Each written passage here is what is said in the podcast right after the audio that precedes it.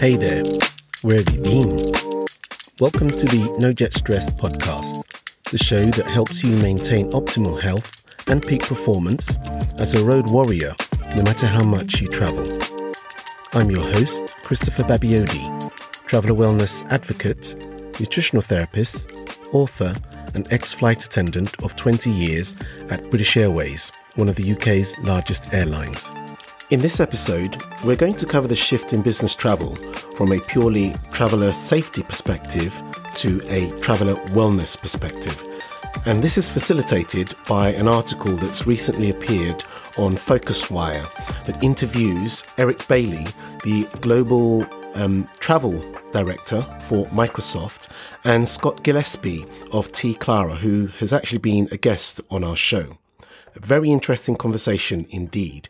And we're going to primarily in this um, episode focus on the role technology can play in creating and pursuing the idea of having a traveler wellness centric program. I'm going to kick off with a quote from Eric Bailey that says the traveler is the key point around that value. Whether it's work or personal, they are the one that is out there. They are the one that can either drive value or not drive value.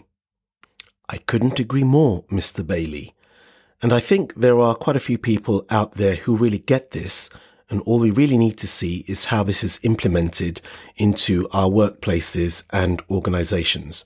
But before we get ahead of ourselves, let's put some context to this conversation. I'm based in the UK and an opinion survey of 500 business travelers from the UK found that up to 77% saw that their work was affected by business travel with issues such as stress, 21%, and jet lag and general tiredness of about 19%, affecting their ability to have successful business trips. Furthermore, 60% had a colleague or someone who they were traveling on business with who was harassed or excluded in some way. Not great for mental health. And then nearly three quarters of the 500 say that employee well-being is stated as a company goal, and yet just over 55% say they feel their wellness is not taken seriously by their organization or company. So this article in PhocusWire titled Traveler Wellbeing and the Shift to Purposeful Travel talks about tracking value and success metrics. And I'm pleased to hear that traveler well-being figures in this equation. In this conversation, we're offered well-being dashboards to measure and track objective measures like nights away from home, red eye flights, and things of that nature. We'll come back to this a bit later, but I think there's something lacking in this, and that's what I want to dig into using the lens of technology, which after all a dashboard is. The reason why I want to pause the specific conversation about technology dashboards is that I think there's a broader conversation to be had about technology in business travel and the role it can play in any worthwhile solution. One of the ideas I discuss in my book is the idea that the twin powers of globalization and technology in many ways conspire to act against us when we talk about traveler wellness. But at the same time, these tools can be used to actually help us get decent results and impact us in a way that we can move forward in the performance and success of business travel. And that's what I'm kind of digging into here at a broader level. Globalization means the world never sleeps. We're on 24 7. So real time data capture is something that's particularly useful in many areas of business travel. It allows you to be the most flexible you can be because you have up to the minute data, whether that's to do with the business that you're actually performing or, or starting on out there, or specifics about your traveler wellness journey and how you can actually utilize that to make sure you get the optimum performance out of yourself as you go about travel on business. So I know there are people out there who can talk about data in the larger context of doing business um, in the world, but I want to focus specifically on things that relate to wellness. And the fact is real time data capture can help an individual improve performance or optimize what's available to them to perform the best they can in the moment. And that involves things like data capture, so you can actually recognize patterns in our health and the way we are in the world that we can look at, examine, and optimize in a moment, on a moment to moment basis. This is really powerful. As I like to say, human beings are a conscious stream of data which needs to be harnessed for our betterment. And that's in the field of business travel or any other endeavor we, we hope to um, excel at. So we've seen the explosion of the wearable tech market and its values keep going up consistently, or so it seems. And we've gone from the humble pedometer to you know, Oura rings and whoops and Fitbits and Garmins and things of that nature, which are all good and their accuracy is getting better. It would be silly not to have a strategy around that for those who travel on business. Wearable tech has a place and there is a lot that we can do in the context of making that a core tenet of how we manage and help our business travelers manage their well-being on the go. But let's not limit our conversation just to wearable tech. Personally, I like to divide the tech available up into low tech options, medium tech options, and high tech options. All of these, depending on the traveler, their circumstances, and what's right for them, the way they have their lifestyle laid out, can be useful in creating a solution that works specific to them. And this is an important thing to get. It also ties into a critique of the dashboards that were mentioned earlier, as these seem to be soulless and just looking at objective measures. But more about that later. So at this stage, you might be asking, what is a real world solution or an example that you can give? And I love to bring out this topic about heart rate variability.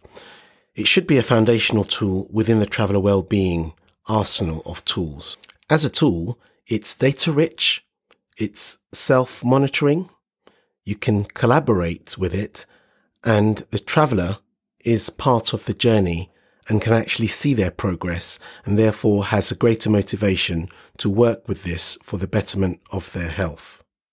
Another technology lending itself to our cause is telemedicine, which is a combination of artificial intelligence and Internet of Things connecting devices up so the data and the situations dealt with can be managed at a distance.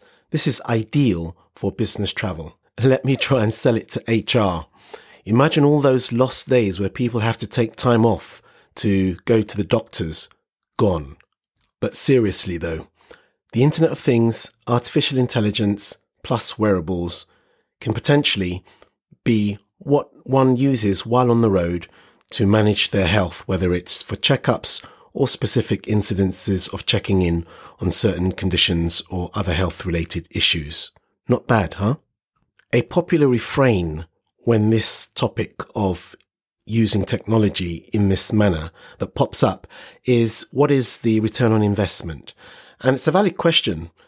And the answer is, well, what do you really hope to reap? How are you measuring that return on investment? That's one. And then if you really say you are investing in your people, what are they worth? That's two. And that's an interesting topic to get into, which I won't go into here, but it's suffice to say that it's not as costly as most people think.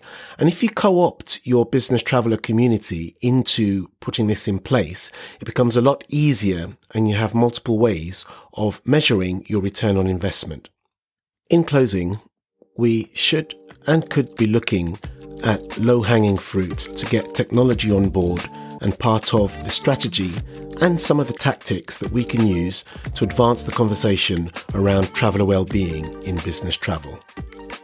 Technology, as spoken about in the PhocusWire article, leans heavily on what's being termed as well-being dashboards.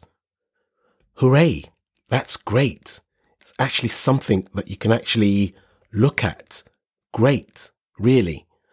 The challenge I have with well-being dashboards, the way they're explained in the article, is that they seem to devoid, they seem to be devoid of subjective data.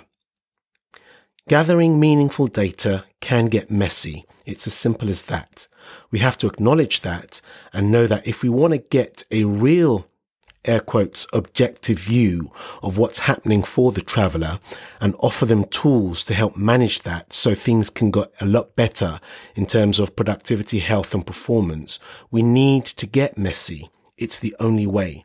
So while I applaud the idea of well-being dashboards, I think the inputs into those well-being dashboards have to be a very good mix of the objective and definitely the subjective, and that's subjective to individual travelers. Some of the examples that are given here don't actually talk about any subjective measure. That's not to say that Eric didn't have them in mind or know of them, but I really want to highlight this point because I think that being people centric and leading with the subjective data first one helps you get an objective view as discussed, but also when it's to do with you yourself, then you take a more focused interest and therefore are engaged. And if you don't have engagement, if you don't have people who are engaged in their own wellness journey, then it's hard to get them to take action in their own best interest, even if they see it as a staid metric on a well-being dashboard. It goes without saying that the data controller has to be a trustworthy source. Otherwise, people will not offer their data or at least not in the fullness of which it can be useful and interpreted into how well they are managing business travel. So that's a given. There is a grey area between the needs of the organization and the needs of the road warrior, the business traveler, which is ripe for exploration to see how the business traveler, the road warrior, can be co-opted. And I, I don't mean that in a coercive type of way. I mean where they can see for themselves what's to be gained in making their data available and seeing their own wellness as part of a deeper solution for the company as well as for whatever they value in their life or whatever it is that they're going after. And by doing so, that then means that you have a meeting of minds or organization to one mind individually, but you have, you know, you have consensus as to why this is important, what it means to me as a person and what it means to the organization and what it means to my ability to actually perform while on the road. Without exploring this gray area, it becomes harder and it becomes more of a push or a pull type scenario, which we've seen over a long period of time and has brought about mixed results, if I'm putting it mildly. With the backdrop of the pandemic behind us, three years on now, it would seem that, you know, we have a greater understanding of the value of our health as it relates to the workplace. And if we aren't yet getting that understanding, we need to get it right away because it is actually equity. And helping everyone understand it in those terms is something that's useful to all of us for work and whatever else we hope to achieve. Getting messy is mandatory in being able to get any data that's useful for the person traveling. And in order to do that, I think the only sensible way is to, as I've said, co-opt the traveler into the equation. You can't actually get a manager, or you may not necessarily have a manager who can actually do that, um, because they are in a position of power potentially, or a colleague uh, in a position of power potentially, who you know might not have the skill set but also it might have other consequences outside the field of health. And therefore, that's why it has to be something whereby the traveler himself is co-opted into understanding the value of this and making it work and therefore getting messy with their own subjective life and data that it becomes something that they do willingly. If that is not an option, then coaching could be something useful whereby you have access to coaches for your traveler community who can give decent, specific nudges and do that in confidence and help people along their travel well-being journey, their traveler well-being journey, I should say. But I'm missing an important step here, which is organizations with a culture and track record of looking after their people will find it easier to have conversations around wellness than others. Why? Because they're more likely to have a good workplace culture. And as I've said previously, having a well-being culture that serves as an asset to the organization and the individual springs from having a good workplace culture. I believe they go hand in hand and are necessary to create an environment where people can feel free to express themselves, feel understood, and get the help that they require. The homework is getting the workplace culture right in the first place. To quote Peter Drucker, culture eats strategy for breakfast. You need both. If the general culture is not supportive, working in smaller groups may be an option. Organizations working alongside their business travelers with technology, be they dashboards or any other type of technology, can actually make meaningful progress if they do, in fact, work alongside them. It's a commitment to action that's going to make the difference.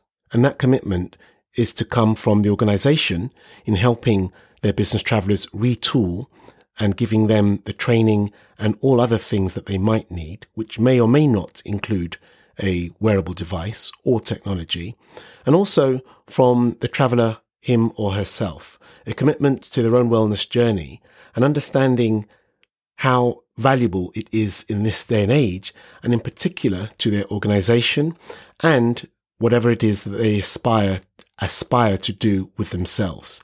One final thought. As we move into an era where work becomes more personal, is it not reasonable to expect that the tools we use are personalized to us, the people? That's why a people centric approach in the tools that we use should come first before technology. Always. On the next episode of the No Jet Stress podcast, we're going to take a look at retooling the traveller what does that mean for the organisation and for the traveller? Join us. In the meantime, wherever you go, farewell.